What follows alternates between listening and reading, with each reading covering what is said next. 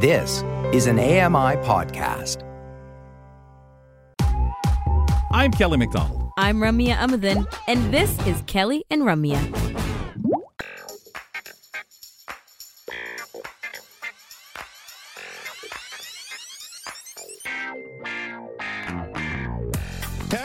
This Saturday and Sunday at 2 p.m. Eastern, 11 a.m. Pacific.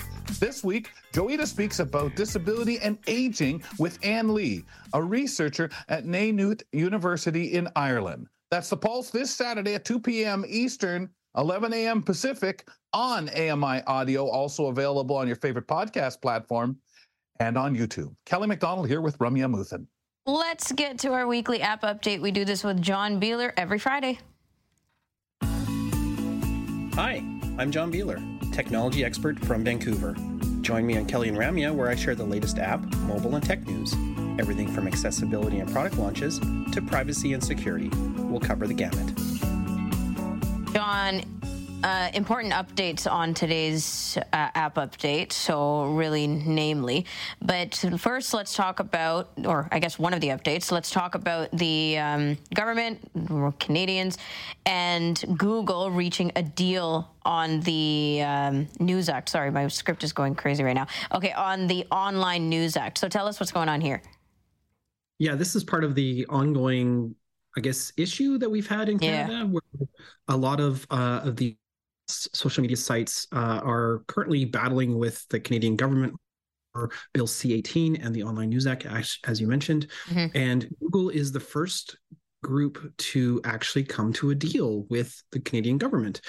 Uh, originally, Google had, um, uh, or go- the government had estimated that Google's compensation for the amount of content that is flowing through Google News and other Google properties was estimated to be 172 million per year. And uh, the government was very adamant and very strong language about not backing down. And then all of a sudden google said well what if we give you 100 million? And uh, the government said sure.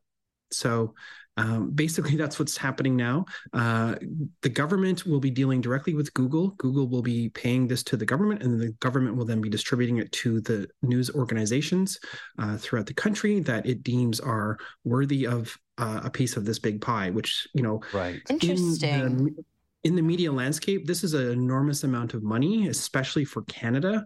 Um, so it'll be really interesting to see how this is going to be divided up, and yeah. also um, the ongoing sort of negotiations, if you will. Although I wouldn't say they're really negotiating because talks with Meta haven't resumed, and Meta actually is already blocking Canadian. Oh yeah, news. it's frustrating as hell. Yeah. So, um, but the, uh, interestingly, Google hasn't even w- wasn't even blocking anything. This was all you know part of a bill that's coming in you know next year. Um, but Meta said no, we're out and started mm-hmm. blocking it. So, and they haven't resumed talks. Um, we talked about this, I think, a few months ago about how uh, in Australia a similar bill was in place, and Google uh, was able to negotiate. I don't recall if Meta did it or not. Um, so it'll be interesting to see because this is going to really set the precedent for like a uh, blueprint uh, for it, isn't it? Yeah, or could be. Yeah, could be. Yeah. I, and, and also I think this countries. was offered earlier, wasn't it? The hundred thousand Google did offer earlier. And Canada said, well, no, no, the 172 that you quoted, John, that kind of thing was what they wanted to stick to. And here we are arriving back at the same position. Um, and I know some of the question for some people out there is bodies like the CBC who have so many journalists and that already there, but yet are getting money already from from the Canadian government. Whereas we're talking about the protections that this gives, like you said, it's a, a, a decent chunk of change um, if, if if allocated correctly and and and nicely um, to help out so many journalists that are out there, and we've already lost a lot. That's exactly it. It's it's really the redistribution of this uh, agreement, uh, and hopefully this is, is the first of many agreements that are going to come to help benefit uh, Canadian journalism uh, in general, um, and maybe you know keep a few more of these smaller um, uh, outlets alive uh, in this really interesting time for journalism in Canada. Does it feel satisfying, John? Like, was your first reaction when you heard about this agreement in, you know, who played what hand? and how long we've been kind of frustrated about this when when the original news or uh, act came out, talk of it. Does it feel satisfying to know that this is a good landmark? Uh, it's a good starting point. Mm. I mean, this is couch change for Google, so uh, it's it's it's nothing to them. Uh, and you know, I think more importantly, Facebook has or Meta has already sort of proven how negative this can impact Canadians by blocking uh, news on uh, Instagram and and Facebook. So um, and I also have seen a lot of uh, outlets across Canada being really frustrated about not having a proper system in place for distribution other than their own website uh, or maybe Twitter, which is you know on fire as we know, and mm-hmm. uh, and so Facebook was sort of one of those safer places. Uh, weirdly and ironically, because yeah. the comment sections are always a hellscape, but um, you never know. Yeah, it's more about like how much I guess the news can be distributed.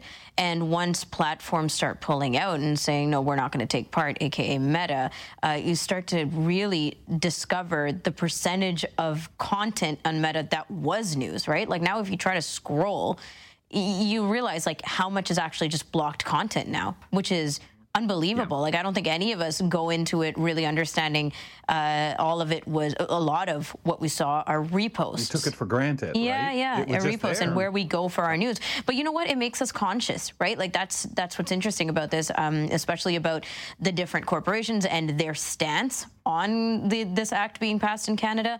Uh, so, anyway, for me, I think it's important that the government did take a stance on like systematically creating some change around what media outlets do, um, how we need to treat our journalism, and you know who needs to take part and how we do that fairly. Well, yeah, you don't want to lose journalists. You don't want to lose everything no. to where we lose but identity. it was going to be chaotic. Where, we knew that. You we bet. knew that. Yeah. yeah. And then that was what you had to do. Go ahead, John. Well, I, I, think at the end of the day, what all that matters is that a deal was done. Because exactly. if there was no deal, that would benefit nobody. Oh yeah, we'd be screwed. That's yeah. right, and, and for no reason other than just digging heels in. Um, let's stick with a bit of Google talk. A reminder you've got for us that Google is starting to purge inactive accounts. John. Yes. So basically, uh, December first today uh, is the uh, the the start of the phased deletion of any inactive accounts. Um, this is something that we talked about, uh, I think, in the summertime uh, around May. And uh, basically, Google is going to be deleting any accounts that haven't been uh, activated, used, logged into, uh, starting now. And um, it, there's, you know, a lot of people have Gmail accounts. Maybe they created for a certain purpose or uh-huh. a certain event or something like that, and they never logged into it again. Or in my case, I have a number of sort of Google aliases accounts that I have um, that forward to one account, um, but I haven't logged into those accounts in years. And it's a little unclear for me if those accounts are going to be in existence anymore. Um, in some cases, I can't even find the login information for those accounts. Um, but what's really interesting is that you're going to have to log in or send an email or um, basically just be using that account in some way. And it could be as simple as looking at a YouTube video with that account logged in as to sort of keep that account alive for an additional two years. But essentially, every two years, Google is going to be uh, evaluating your your account to see if you've used it, and if you haven't, it's going to be slated for execution or slash deletion. to remind us, why are they doing this? Like, do they have an intention behind this, or are they just saying, "Hey, we need to clean up"? Um, well, I, I, think it's I think it's a couple things. I think one of it's it's just spring cleaning because there's probably I would think probably millions of accounts that yep. are in this kind of state. Um, so it's you know it's good for them to sort of free up some resources. Um, also, these these kind of accounts they could easily become exploitable accounts.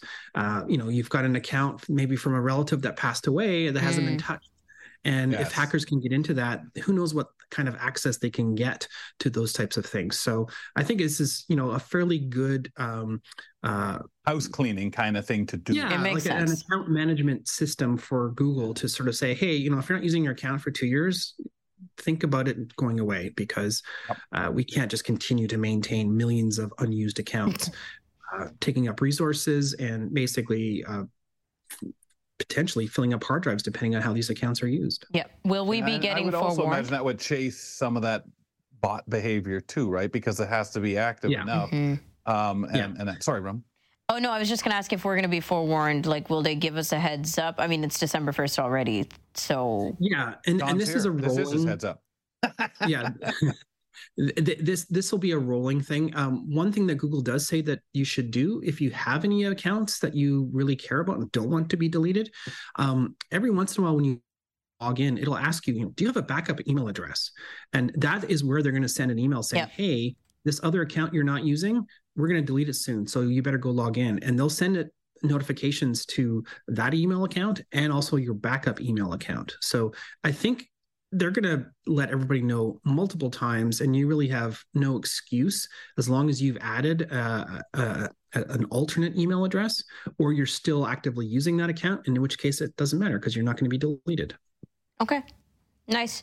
Uh, let's spend a couple minutes talking about this other thing. It's iOS. So there's a new NameDrop feature and we're wondering if it's actually safe and this is on iOS 17 yeah there's been a lot of talk about this feature, both good and bad. Um, there's been a number of uh, viral TikToks and other social media uh, videos about how people can literally just get all your contact information by being near you in the supermarket or some other thing. And this is like the AirDrop sitch, right? What, remind yes. us what uh, NameDrop is again? So NameDrop is uh, if you bring uh, two iPhones or an iPhone and an Apple Watch uh, or an iPad or any anything that has NFC technology in it. Um, basically, you bring um, if I come close to your phone, Ramya, mm-hmm. Uh, it's going to offer me the ability to send you my contact information. This is oh, uh, there used to be Apple Bump, and uh, who thought this was a good idea, John? This is like the business card thing, right, this... John? At the party when you're too hammered right, up. Right, right. Hey, okay, that's what it was. Contact. Yeah, yeah but it, you know yeah. what? When you say it now, it honestly sounds like a bad idea. Okay, go on. well, the, the, thing is, you can opt out of it, and this is something sure. that Apple has said. You just go into the AirDrop settings and bring near device is a toggle. You turn it off. that function won't happen. Um, I think it's really handy, especially you know maybe you turn it on just for those uh, those mixing events yeah. that you're going to. Um, but it's really nice because you get to share this really nice sort of visual business card with somebody new very easily just by bringing your device really to the very like within centimeters of the other device. So it's highly unlikely that uh, this is going to be triggered accidentally, unless you're like in a crowded elevator or something. And even yes. then, the, the hackers are just waiting in the wings. Well, it's it's kind of like fist pumping, right? Hey, nice to meet you, instead, you know, doing the eye, and there you got my card now. Yeah, Thank ideally, you. Ideally, ideally guys. Yeah. And yeah, the, the hacker the working the elevator, bringing everybody to the fast. meeting. It's yes, right and and also you have full control of what you're sharing. So it's mm-hmm. not downloading your entire contact list to this other phone okay. which is what the viral videos have been saying which is completely false. What's interesting though there's been a number of police departments in the us uh, unfortunately uh, have said this feature is a security concern. Clearly they've never used a computer before because it's not true okay, so so clarify again for us one more time. Is this actually unsafe, or is it just a lot of hearsay and worry that's going on? Misinformation. It's a lot of misunderstanding of mm. the technology. Okay. Yeah. All right. Yeah. NFC is not. Um, it, it is a fist bump. Essentially, and it has to be a very coordinated fist bump. So, yeah. yes. you know those awkward fist bumps that are air bumps. Yep, that will not happen. The blind people fist bumps. Okay, good. Yeah, I'm missing you. Where are you? I'm shaking hands. What, John? Did you leave? yeah, we celebrate when we can fist bump. Okay, John. Thank you That's for clarifying. Right. Without we got, punching someone. We'll talk to you next hey, week. And guess what? No AI this week. I know. it's brilliant. She's depressed now. I got to put okay. up with it now. Look what you've I'll done. I'll bring it She's up later. Thanks, oh, John. Gosh. Thank you, guys. John Biehler joins us on our app update. That's on Fridays, uh, talking a little bit about NFC and the NameDrop feature in iOS. And reminder for you Google people that they're uh, getting rid of our accounts if you haven't used them. Free hockey chat coming up, ladies and gentlemen. My goodness, I'm sort of surprised. An NHL referee had an unusual sound bite at a recent game. Mark Phoenix will tell us more as he sits in for Bill Shackleton on the Buzz next. Keep it here for more of Kelly and Ramya on AMI TV. I'm Margaret Shepard of the AMI podcast Tripping On Air. Every month, my co host Alex Hajar and I spill the tea on what it's really like to live with MS. Watch Tripping On Air on YouTube or download wherever you get your pods.